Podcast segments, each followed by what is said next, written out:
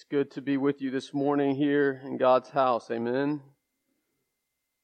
It's always a privilege and an honor to get to stand before you and preach God's holy word to you. I never take it lightly.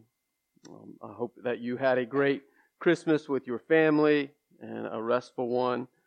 And now, as we get ready for the new year, uh, I just want to bring your attention to a few things as we get started uh, this morning we will be next week, uh, will be the first Sunday of the year, and so we'll start the year in Daniel chapter 10. I know you're thinking, when are we ever going to get back to Genesis? We'll get back there the, the next week. Uh, we'll start in Genesis chapter 6, the flood. But next week, I want to call the church to Genesis, or to Daniel chapter 10. Daniel are about Daniel's desire to see the Lord. Daniel, if you'll read, I would encourage you to read that passage this coming week. He sets out and does a 21 day fast. And next week, I'll call the church uh, to do a 21 day fast to begin the year. And what we're going to look at is asking God to show us His face and His favor. Uh, that, and you will choose however you want to fast. If that's fasting uh, from social media to food to whatever you want to fast from. But I'm going to call us as the church and as your pastor to uh, let us give up some things so that our attention would be taken to God and God alone. Uh, it's an amazing passage that we'll look at next week. And when, when Daniel gives himself to the Lord in that way, uh, the Lord shows up in some pretty unique and um, amazing ways. And that's my hope as we start uh, 2020. You know, last year at the beginning of the year, we asked God for several things. And because we prayed and prayed and prayed, God met all four of those things that we asked for. And so this year, uh, I will call us to again pray for several things during that fast to see what uh, God would do in 2020. And then the next week, we'll come back to our series, Genesis chapter 6, uh, Origins, and finish out uh, uh, Genesis uh, over the next several weeks after that. Um, but this morning, I want to draw our attention to Matthew chapter 8. It's amazing to me how God works. Uh, as I was getting ready, I, I thought uh, I was going to start with Daniel 10 this morning and then start the fast. But just as I was in my time with the Lord, it felt like the Lord said, no, no, come to Matthew chapter 8, hold off on Daniel chapter 10. And I had given that to, to Jared that we were going to be in Daniel chapter 10 this morning and then threw him a curveball. But it's amazing to me how all the worship songs that uh, Jared and Seeking the Lord picked for us go right hand in hand with this passage this morning. And so, what I want to look at this morning is the authority that God has through Christ Jesus. Christ's authority. Now, we need to wrap our hearts and minds around that God, through Christ Jesus, is sovereign over all things. That He rules over all things. That He has power over all things. And so, here, just a little bit of a backdrop and uh, as a way to get us into the text here, Matthew chapter 8. Matthew chapter 5, 6, and 7 are the greatest sermon that's ever preached, the Sermon on the Mount. And what Christ is doing, he's starting his ministry by establishing his kingdom. And what Christ does is take the Old Testament and flips it on, flips it on its head. Uh, we saw that several years ago when we taught through the book, the, the, the Sermon on the Mount. And so what Christ does in chapter 5, 6, and 7 is to establish his authority through the preaching and teaching of God's holy word. Well, now he comes right out of that to show his authority over teaching, but now he's going to show us his authority over the physical realm and also the spiritual realm. So in this passage, we'll see God through Christ Jesus, his authority over the physical and the spiritual. We're going to look at three miracles. It's amazing to me that these three miracles happen in the order that they happen. Of all the miracles that Christ could have started with coming right out of the Sermon on the Mount, he chose to start with these three. Three people. We're going to look at the untouchable leper, the unacceptable Gentile, and the unaware woman three people that Jesus shows us his authority. Let's look at the untouchable leopard. And when he came down from the mountain, a great crowd followed him. So Jesus has done preaching the greatest sermon, and remember at the end of the Sermon on the Mount, he, he tells the people, hey, you gotta build your house or you gotta build your life on this rock, the authority of God's Word. And then it says this crowd begins to follow Jesus for the rest of his ministry everywhere he goes. Now let's not be mistaken. This crowd of people were not following him strictly because they were followers of Christ. They were not believers. They just wanted to see what Christ was going to do. They were in marvel what Christ was going to do. They were not believers. They were not followers. They just wanted to simply see, in my opinion, the, the show that Christ was going to do. And so this great crowd follows him.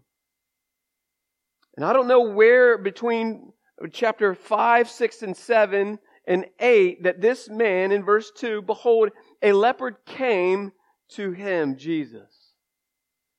So somewhere between the beginning of Jesus' ministry to chapter 8, this leopard had heard about who Jesus was and what Jesus could do.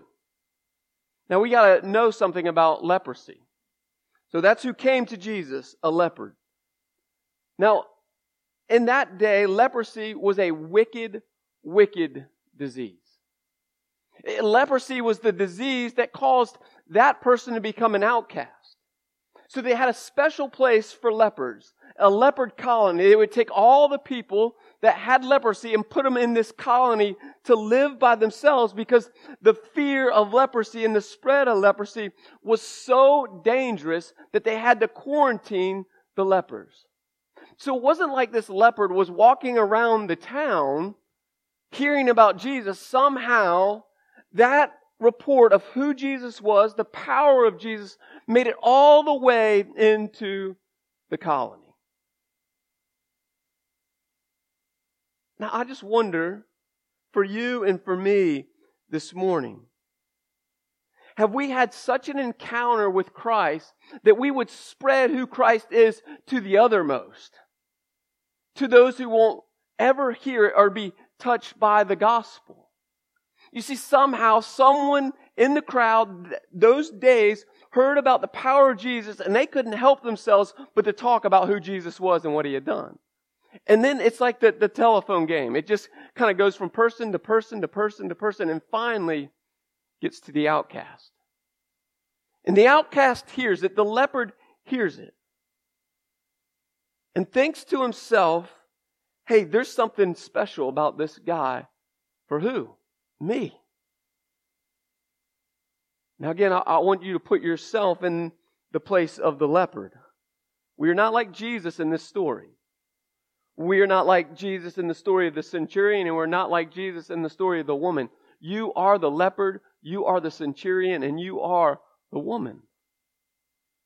And so this man has the thought to himself, I got to get to Christ. Now, if you know anything about leprosy, we know that through uh, Leviticus chapter 13, 14, and 15, the laws from Moses set out what the lepers are allowed to do and not allowed to do. They're basically never allowed to get in contact within touching distance or even breathing distance to other people without leprosy. But this man said, I've got to get to Jesus and I'll do whatever it takes to get to Jesus. Now remember the, the passage says, and when he came down from the mountain, a what? A great crowd followed him. So this leopard had to come out of the colony and walk amongst the people and shame himself to get to Christ. Because what lepers had to do was say this, unclean, unclean. Everywhere they went, they had to scream at the top of their lungs that someone with leprosy was coming and they were unclean. There was no hiding that this man didn't have leprosy. It was as clear as day. It says this, if you read about leprosy, they had to cover themselves from head to toe and cover their faces because even breathing could transfer leprosy from one person to the next. And yet this leper knew something radical could happen in his life if he just got to Christ. And what does it say? That leper came. And it says he came to him and what? Knelt down before him. That's a posture of worship. And then it says this catch this one little word in the text. And he knelt down and he worshiped the Lord or knelt before Christ and said this, Lord. That, that's, that is a understanding of who Christ is. That you are Lord, that you are sovereign over all things.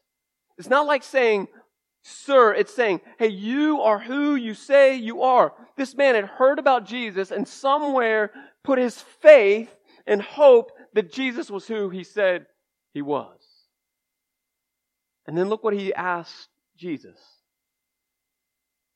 He says, Lord, if you will, can you make me clean? Catch the word. He says to Jesus, Hey, Jesus, not if you can, because he had the understanding that Jesus could. He wasn't thinking, man, maybe Jesus can. No, he says, God, will you heal me? I want to do your will. I want your will to be done to me. And so he says, will you heal me? He has the faith in Christ to do whatever Christ wants to do. You, you see that in the text? It's up to Christ and Christ alone to do it. It's not a matter if he can, it's a matter if he will. It's exactly what Jesus says in the garden. Not your, not my will be done. You see, the leopard's will would have been to be clean. That's why he came to Jesus. But he's saying it's not about my will and my desires, Jesus. It's about your will and your desires. So if you will, make me clean.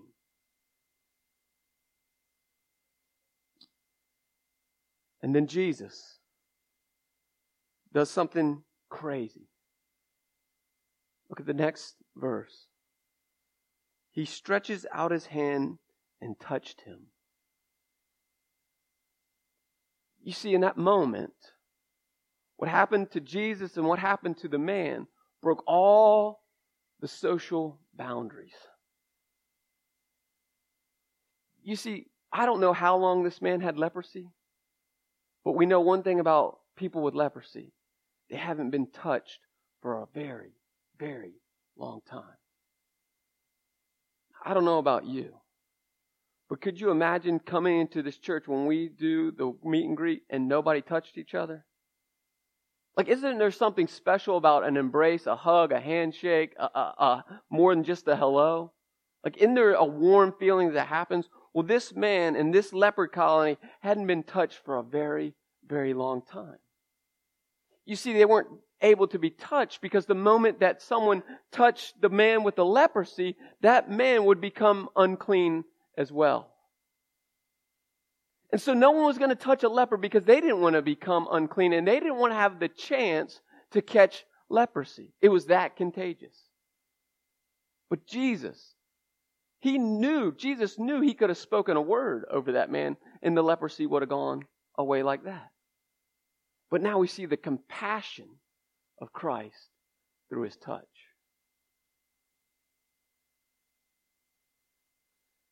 And then it says this He touches him. And before he brings healing, he speaks to him and says this I will.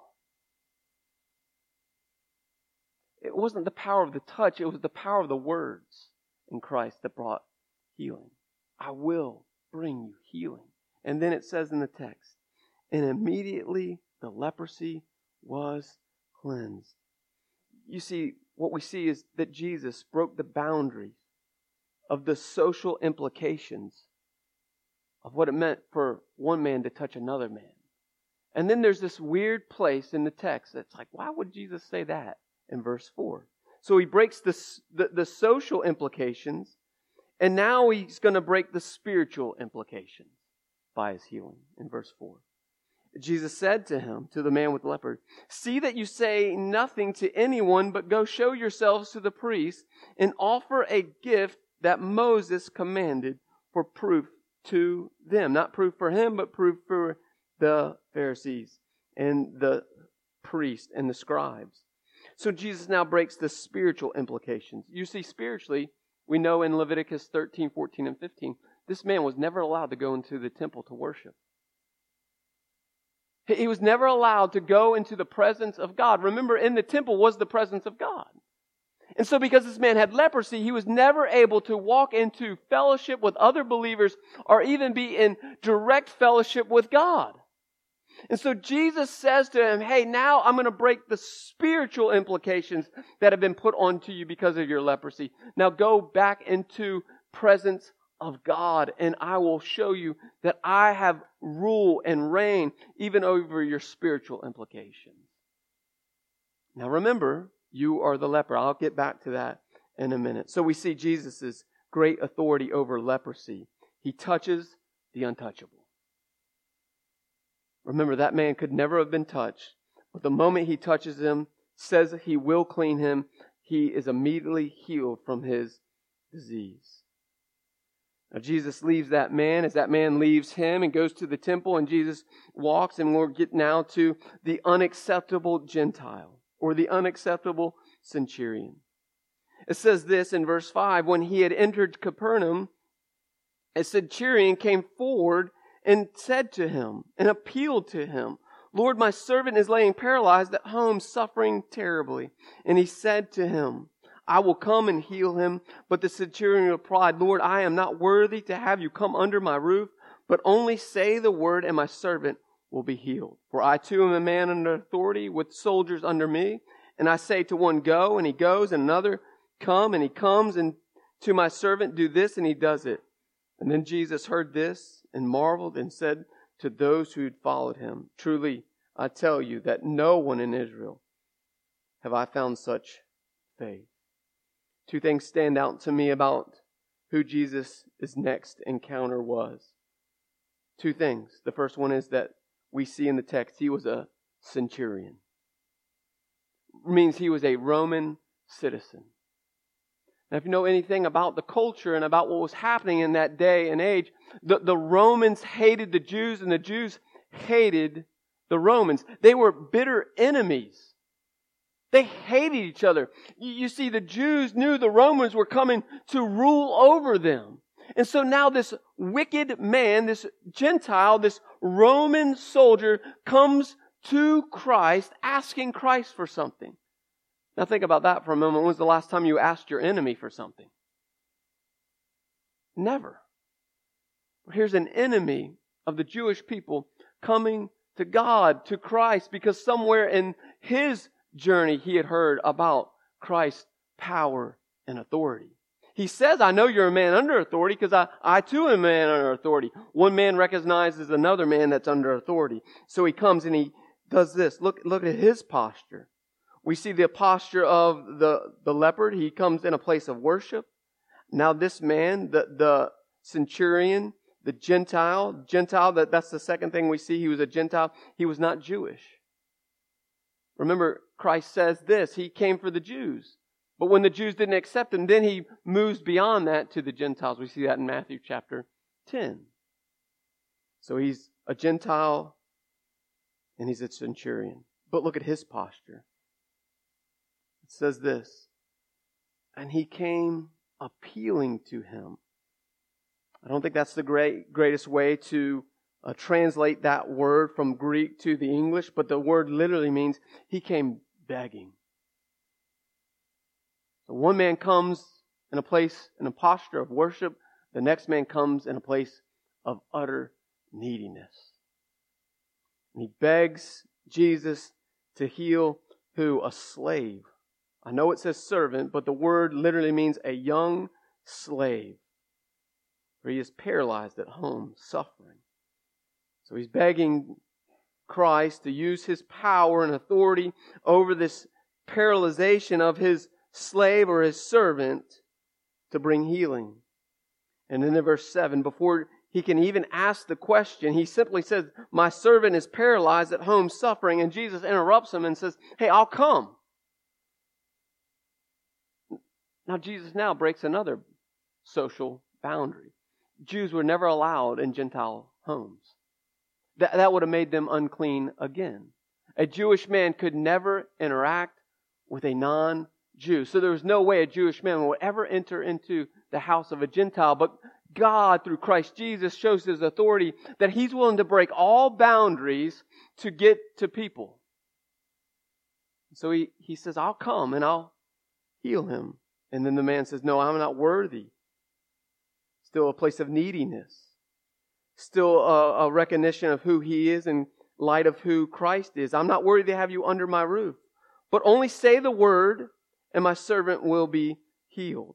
And then he has that exchange for I too am a man under authority. He recognizes Christ's authority. And then Jesus says this Truly, I say to you, no one in all of Israel have I found such faith.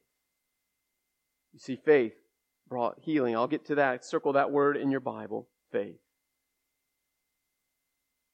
Jesus confirms his faith and says, through his faith, he goes in verse 13, and the centurion said to Jesus,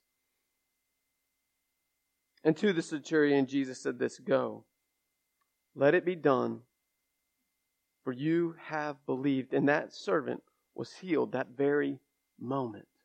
Because of who? Christ. But what was the agent that brought healing? Faith. The last one is this the unaware woman. This is Peter's mother in law. It says this that Jesus entered Peter's house and he saw his mother in law laying sick with fever. Now, in Mark's account and Luke's account, it says this that before Jesus could ever even get to the home, people ran from the home of Peter to Jesus in the same posture that the people came to Jesus in Mark chapter 2. That they came with this faith that Christ could do something for this mother-in-law that lay sick. So they had faith that Christ could bring healing. The woman is unaware laying in the bed sick of what Christ could do.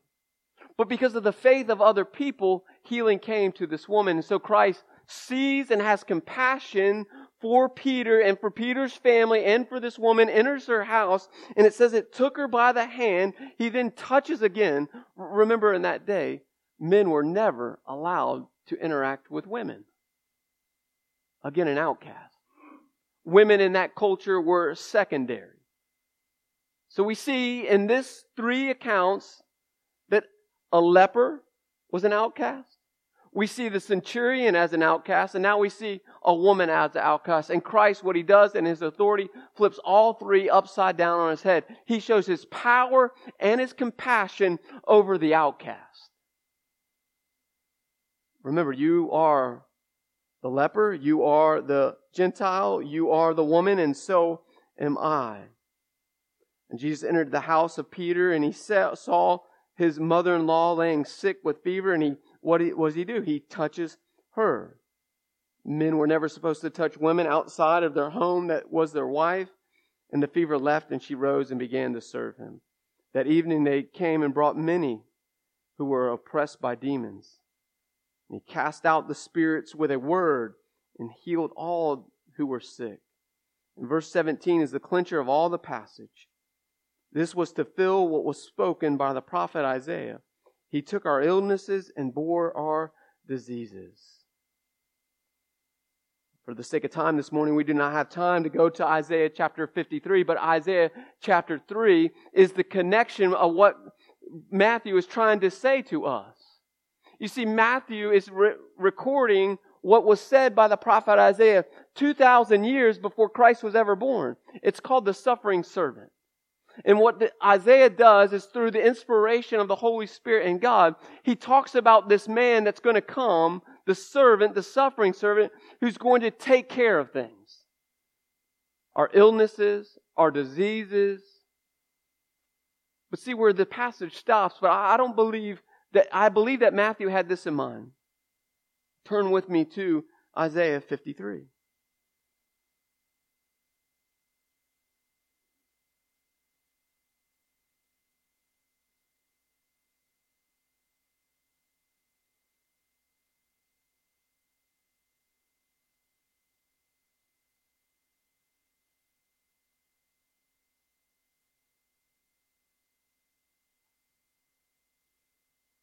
It says this in the passage. Like the, the passage that Matthew quotes is that he will heal all of our diseases. But look where that's in context with the passage. It says this in verse 4.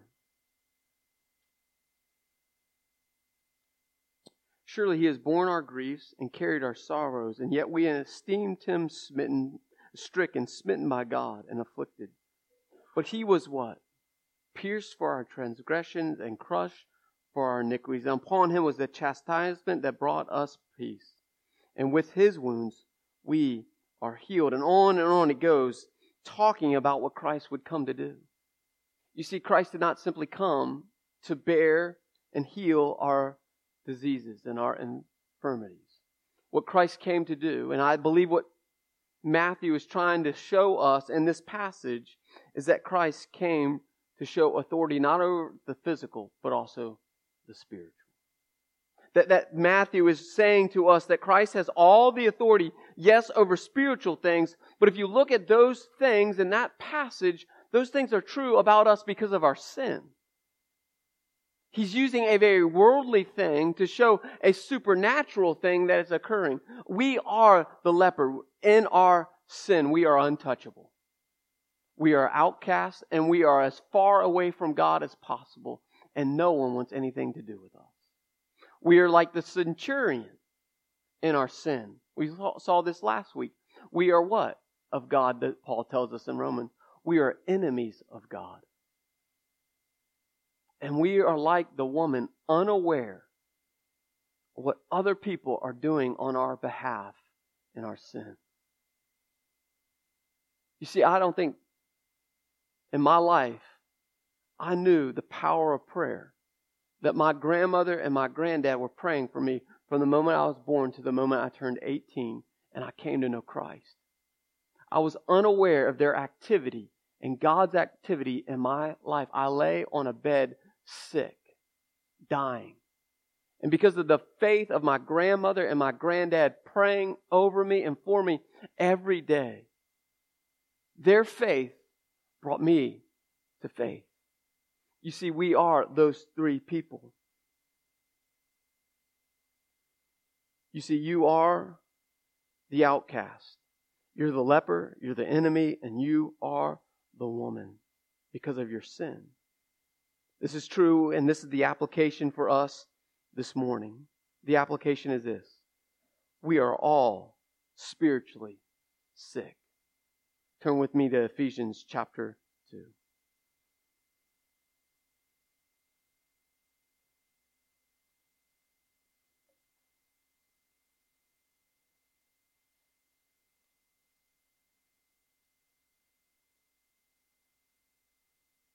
This is what Paul says about us being the outcast.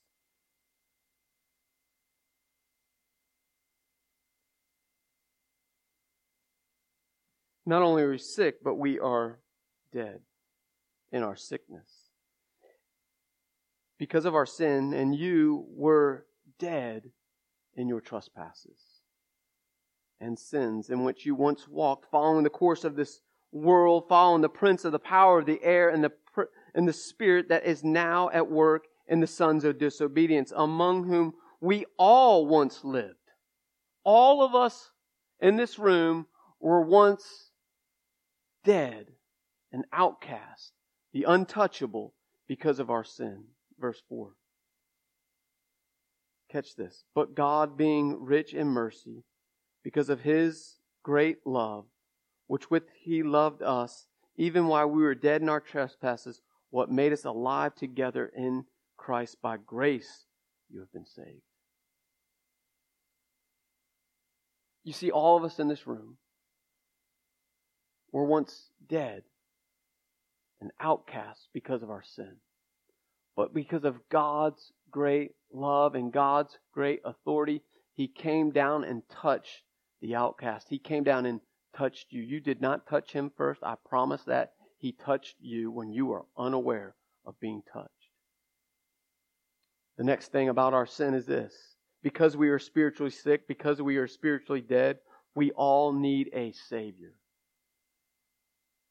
We all need a physician. You see, you cannot save yourself. You cannot heal yourself. You cannot redeem yourself. You cannot bandage yourself up good enough to come to Christ. You need someone to step in on your behalf to do for you what you could not do for yourself, and that is heal you from your sin and make you alive. You do not have the power to make yourself alive. But here's the thing that we all must have to bring salvation. It says this in verse 8 and 9 of chapter 2 of Ephesians. He says this For grace you have been saved. It's grace that you're here this morning. It's grace if you know Christ Jesus. It's His grace that's been poured out onto you and to me this morning. He says, For grace you have been saved through what? Faith. It's Christ's love that gave you faith. You did not have faith in your own. You had to get it from God. And God gave you the faith to believe in Him. But we all need faith that comes from God in order to escape our sin and our unholiness and our unrighteousness. It is a, what does it say in the next part of the text?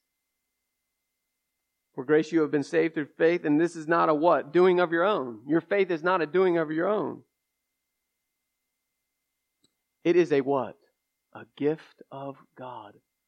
You need the great gift of faith from God in order to be saved. But you must have faith from God to be saved. Salvation is a gift from God through faith. All three of these stories, all three, have the element of faith. The leper had faith that Christ could do something for him. The centurion had faith that Christ could come and heal his servant. And the people around the woman had faith that Christ could do what only Christ could do, and that's bring healing. Do you have faith like that this morning? And here's the scariest one of all of them this is a matter of life and death. Sin is a matter of life and death, and what Christ can and will do for you.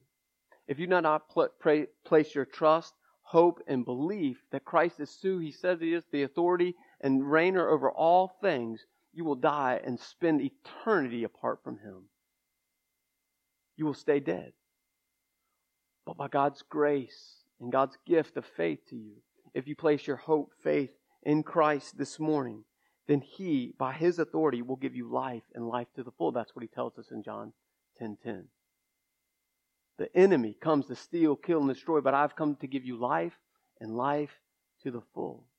You see, sin causes death, but Christ and his authority over sin gives us life. Have you placed your hope and faith, like these three individuals, in Christ? Again, Christ comes into the world and gets messy. All three accounts. We see the messiness of our stories, but we see God's great love through us from, from Christ Jesus steps into the mess. He, he does not wait for the leper to get clean.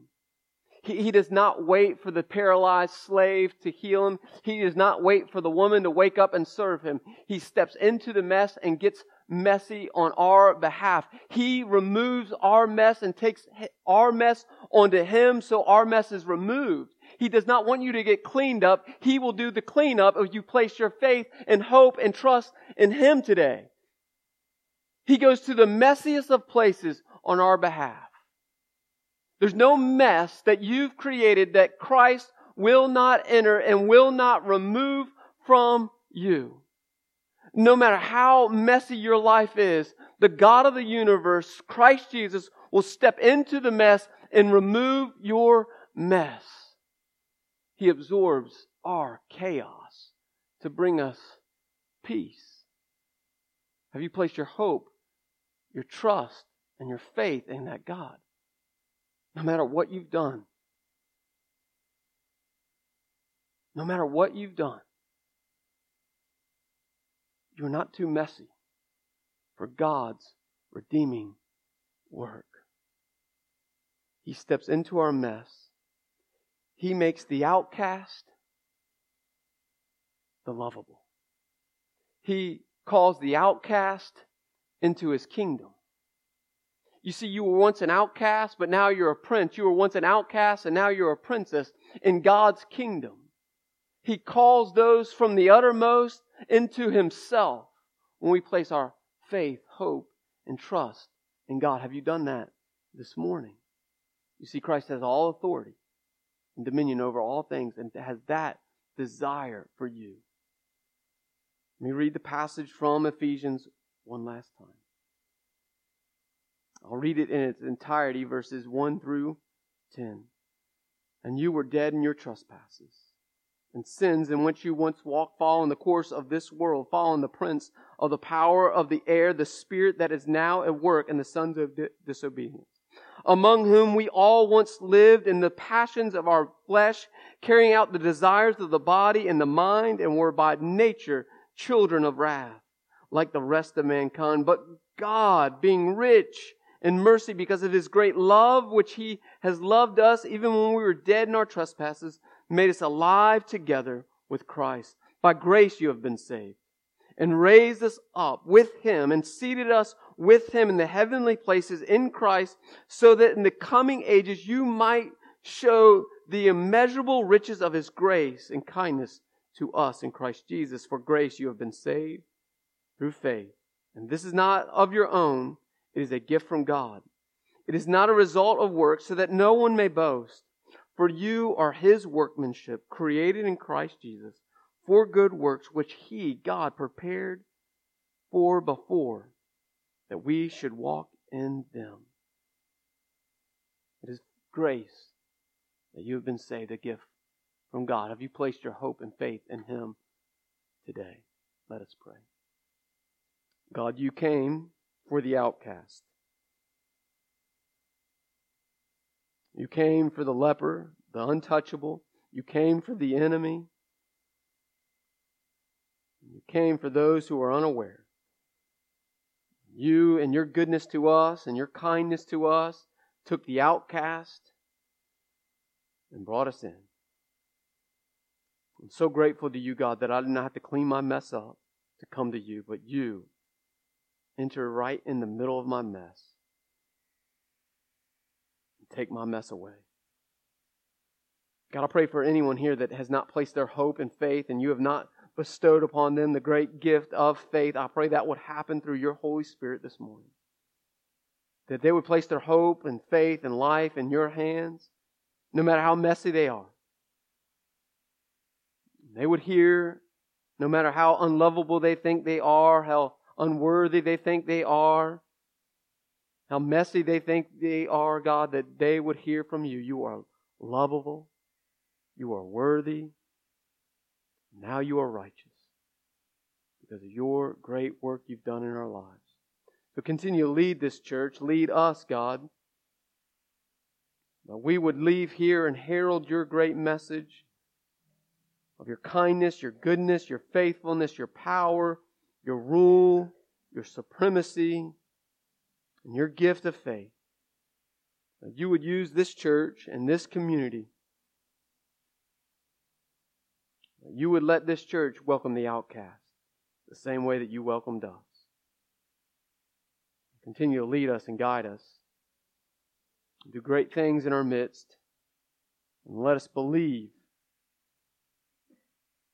that you will do great things. I pray this in the mighty name of Christ Jesus. Amen. If you're here this morning, you do not know Christ as your Savior, you sense the Holy Spirit speaking to you, and you don't even know what's happening, come find me, come find one of the deacons. We'd love to pray over you and share the greatest gift. It's Christ Jesus, your Savior.